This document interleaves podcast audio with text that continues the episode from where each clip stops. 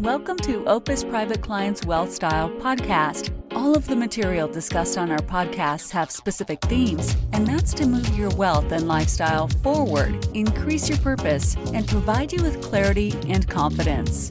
Opus's mantra is always forward.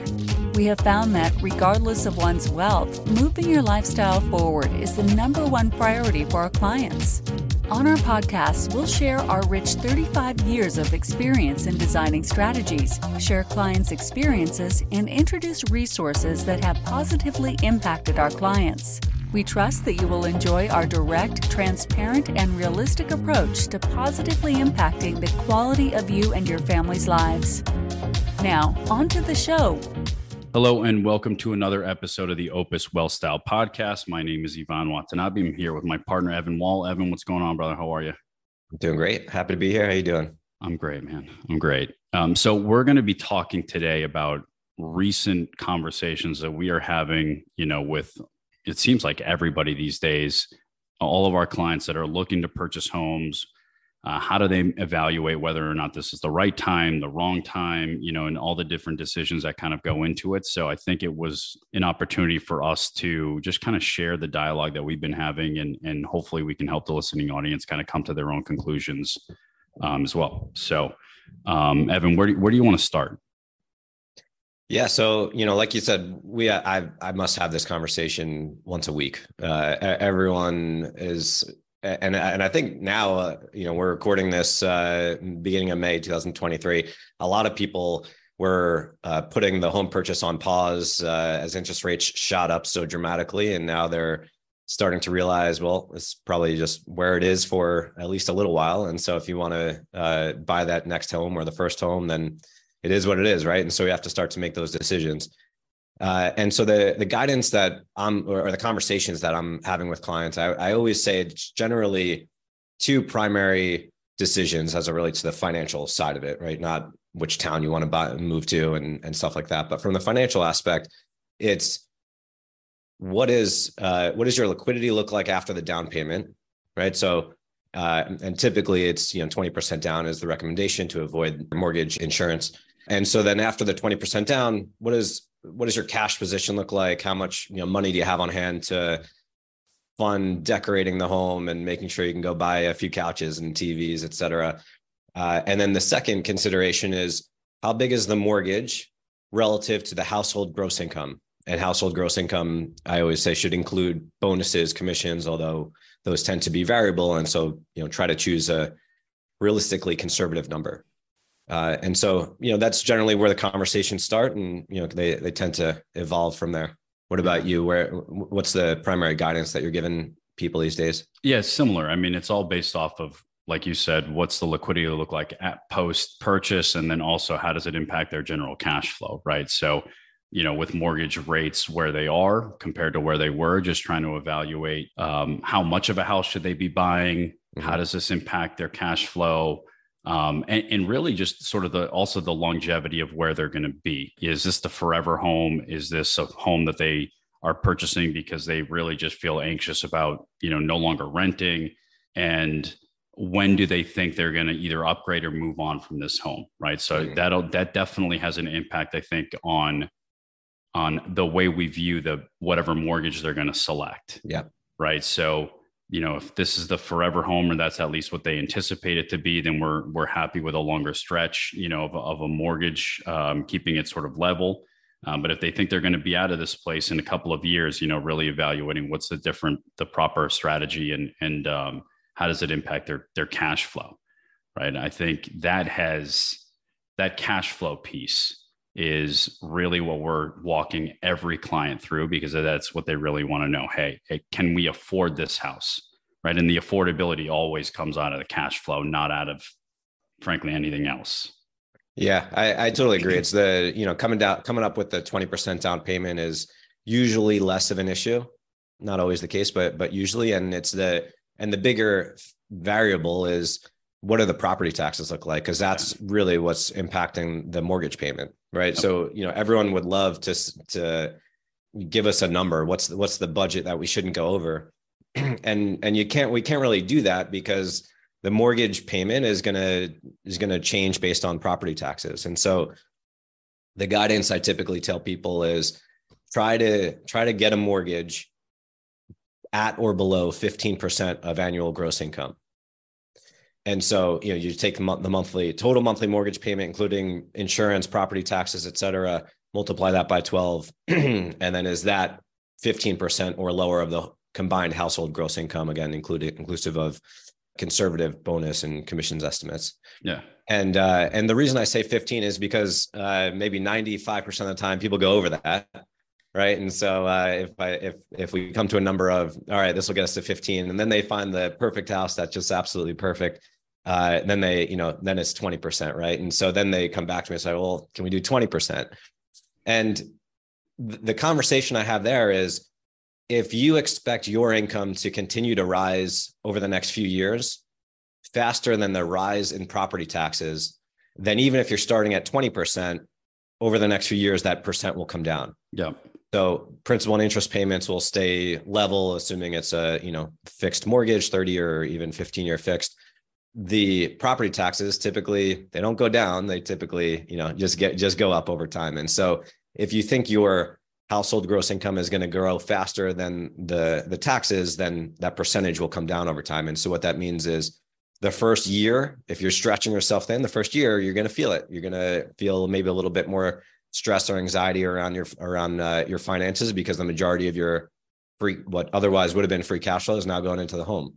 Uh, and so it's going to take you a few years to get used to that, let your income catch up, and and then start to allocate that that free cash flow elsewhere. Yeah, I'm definitely recommending this similar percentage and also adding in the you know and you we've talked about cash flow previously and how important it is to save and when we look at cash flow we want to get our clients to save 20% of their gross income at least. Yep. whatever else they do with sort of the rest of it is kind of up to them right i don't Mm-hmm. really i you know i always make the joke like if you light it on fire i don't really care that's not really true but in general, if they're saving their 20 to 25% and then can still afford the house with the delta along with their the other expenses, then I'm then I'm comfortable with it. Right now, Right. granted, it's a little bit of a gray area because the mortgage is going to be fixed. It's not like they can stop paying that or you know they they can reduce lifestyle in some other way. Like your mortgage is your mortgage. You have to pay that every single month. Um, but in general, if they're able to continue to save that 20 to 25 percent, you know, then God bless them. They're, you know, more than willing to or more than happy to to to um to afford the mortgage with the with the balance. So Yeah. um, what about the the fact that bigger homes typically come with bigger expenses, whether it's the lawn and you know who knows what? I got a bug guy, I got a poison ivy, you know, company. I got I got it all. Are you are, are you having that conversation to to build that in? And uh, because that's really just the the big unknown of you know you're you're think you're just calculating the mortgage, but in reality, there's there's so much more that goes into owning a home, and the bigger, the more expensive.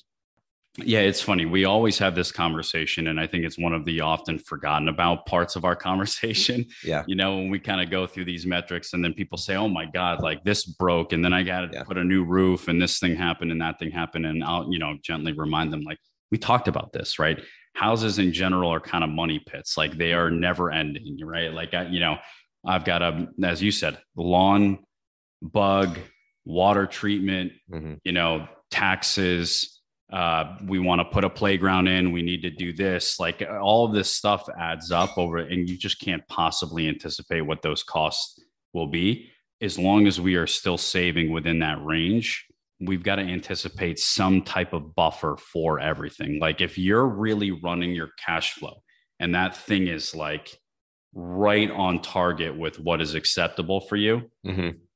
You know you may want to you may want to be easy on some of those extra expenses in year one until that income continues to grow a little bit right and to keep up but you know i get nervous when those numbers are super close Yeah, sure Yeah, when people are stretching stretching thin, I say, you know, don't feel like you should or need to decorate this home, you know, top to bottom within the first few months. You know, you're gonna you're gonna you know buy it, you know buy what you need bare minimum, and then you know do it over time. Take take your time with it, and you know what's the is there a more depressing thing to spend money on than a new roof or a hot water heater or you know AC unit like Ugh, and these things cost so much money, and it's just the the thought of having all that money leave your account to not really enjoy it. Like windows are ex- absurdly expensive. Yeah, yeah, yeah. And, again, it's it's it's part of our role, right, as as sort of the advocates and, and advisors for our clients to have these types of conversations because you know you want to have this dialogue before they make the decision versus after right? And we can say it until you know our job is not to tell our clients how to spend their money but to really say listen like you want you're on the upper the upper stretches of what we think is reasonable. That may mean delaying the purchase of of you know again mm-hmm. outfitting this whole house. Like are you guys comfortable with that? And we have to be very clear with what the expectations are. And it's their ultimately it's their decision to make it and it's a tough one to buy the house and then have rooms unfurnished or to not have it the mm-hmm. way you want it to be but you know there may be give and take for folks depending on how tight that cash flow is when they make that purchase and some of it comes from interest rates rising right so that impacts the general cash flow from sure. where it previously was some of it has to do with and and i don't know how often you're running into this but like bidding wars now in the real estate market mm-hmm. right? When you know the inventory was tight or people were just throwing crazy numbers at houses and hoping that they would get this and they you know people were getting it. So um, that's the other aspect of this right is the actual purchase of the home. Like where are you guys with buying the house? Are you overpaying it? Is it even worth that? You know, are you running into that often too? Are you having those conversations? Oh, my, I, I mean, especially if they they're going to see a house that's like slightly over budget, right? But like, you know, it, it, looks nice. Then you go and you just, they fall in love with it. And then you know, it's an emotional thing from there, yeah. right? It's no longer logical. I've, I had clients,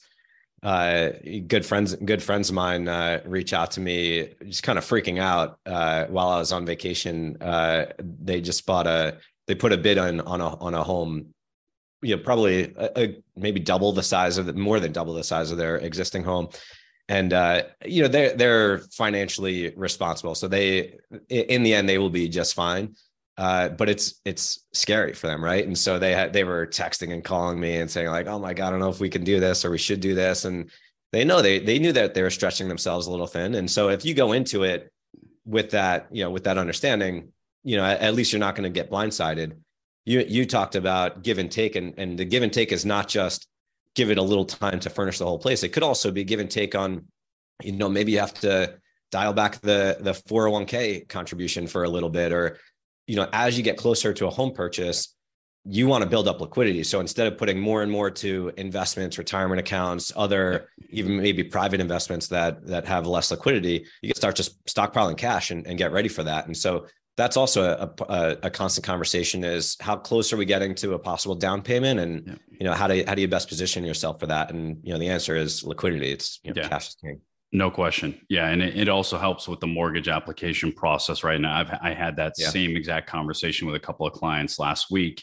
Um, we were having a, some dialogue around the, the cash position and just saying listen you've got to you've got to dial back the 401k not for forever yeah, but, temporarily. You know, temporarily, right? And this is really, you know, again, based off of your priorities, which is getting this house, right? The house that you love, getting this house. Then we need to dial back on that for a period of time. And then again, we'll refund that strategy. But I just think these days, with the home being such an emotional purchase, mm-hmm. you know, we had to really have some dialogue with folks to say, you know, that's an irresponsible amount of money to pay above the actual value of the house. Mm-hmm. Mm-hmm. Right. Most people I find, void of like COVID freak prices, do not actually make money from their primary residence. When you build in all of the maintenance and the tax and the upkeep and the mortgage interest like don't actually make money off their primary residence right if you think of your investments you know every, every, all investments have fees associated right with it right? And so if you think about your real estate you can think of all those extra expenses as fees as just like added expense that's just going in it's just sucking away any you know profits or rates of returns. Yeah um and and they're not even deductible right? Yeah. they like you can't deduct these expenses. So it's uh you, you definitely need to take it into into account. What yeah. about the the interest rate environment right now? I imagine you're having a lot of clients as I am of, you know, it's now the right time. What should we do? Uh, you know, it's a quote unquote awful, you know, interest rate environment relative to where it's been, which, you know, that's fair. But what do you do about it? Yeah. It, it's funny because, you know, when you, when you think about where rates were, you know, just a couple of years ago, you know, I think I got a 30 year fixed at 2.75. It was like free money, right? I, I was, I got super lucky. and those that were able to get mortgages in that time frame were able to take advantage of something that is historic lows. Mm-hmm. Now the conversation is literally trying to recalibrate expectations around what a reasonable mortgage rate is, mm-hmm. right? Everybody is basing their conversation off of a couple of years ago when it was all time historic lows, right? I don't necessarily know if we're ever going to get back to that place anytime soon. And that's why that refinance conversation of I can lock in a mortgage today and hopefully I can refinance in a couple of years, like there's nothing to indicate that rates will go back to sub 3%.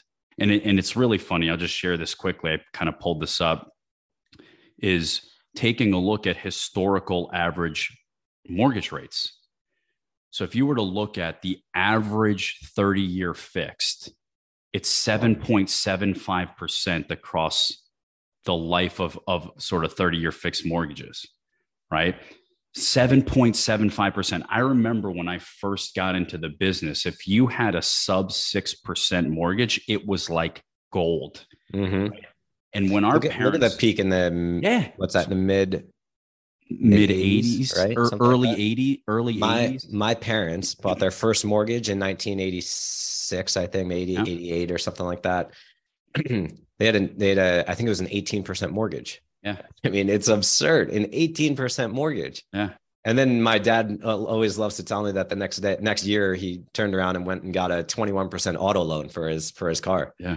it should have been illegal, but yeah, you know, it's, it's just, it's absurd. That was reality for most of it, for most of America. Yeah, it's wild. I mean, it just, you know, again, hopefully they won't get anywhere no. close to that anytime soon, right? But the the truth is that, you know, mortgage rates in the mid fives is you know, a reasonable historical average 30 year fixed rate, right? Is, is that what you're seeing right now?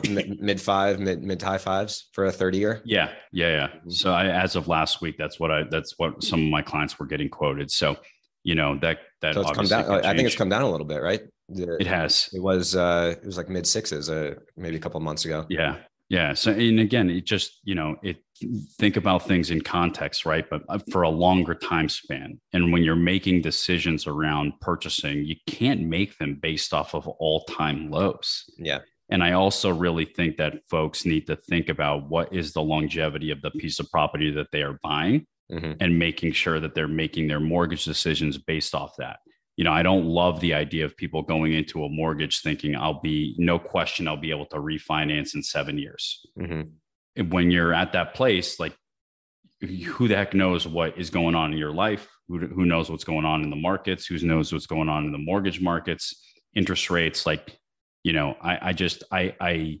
caution people to keep more of a global view of their ability to refinance in a few years because we don't know what that's going to look like and they're basing their decisions off of the hope that things will go back down to sub 3 yeah. you know there's no question. A 30 year fixed mortgage is going to be the most conservative way to go.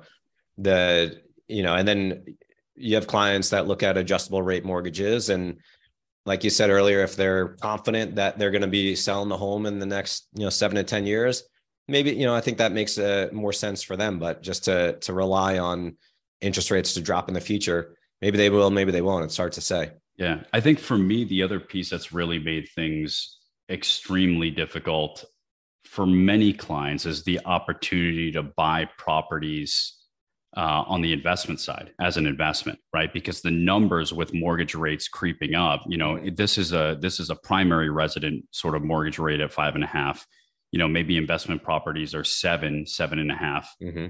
it impacts the bottom line right mm-hmm. the the actual sort of potential for um, to get a return on that investment you know shrinks and then if you're in markets like florida where the the homeowners insurance is skyrocketing right then that mm-hmm. makes the profit margin like basically non-existent right and it seems like there's a lot of people out there that are investing in you know property and real estate that are actually net negative on a cash flow basis every month hoping somehow that that turns around or that the property value increases but really kind of evaluating this i think on an ongoing basis is is tough when when rates are where they are and know? i think that speaks to a future conversation that we'll have which is of asset location not just having you know the such a giant percentage of your assets in real estate residential real estate rental real estate whatever the case may be but um, you know it's important to to spread it around. Yeah. I think we're, we're to kind of recap this right? So the the major sort of common themes between the conversations that we are having right or, or make sure that you evaluate the cash flow both from a what's the net percentage that this that this purchase represents in my cash flow. And right, you're using a 15% as your sort of target piece. And also, if we're able to save 20% of our income and still have the house and still save and live the rest of our lifestyle, I feel like that's a really good, that's a really good, healthy personal economy. Right. Back in, back into the mortgage to the, to the number of the mortgage based on saving 20%. Start with that, save, you know, pay yourself first and then find out, you know, what does that mean for how much you could spend on a mortgage? Yeah.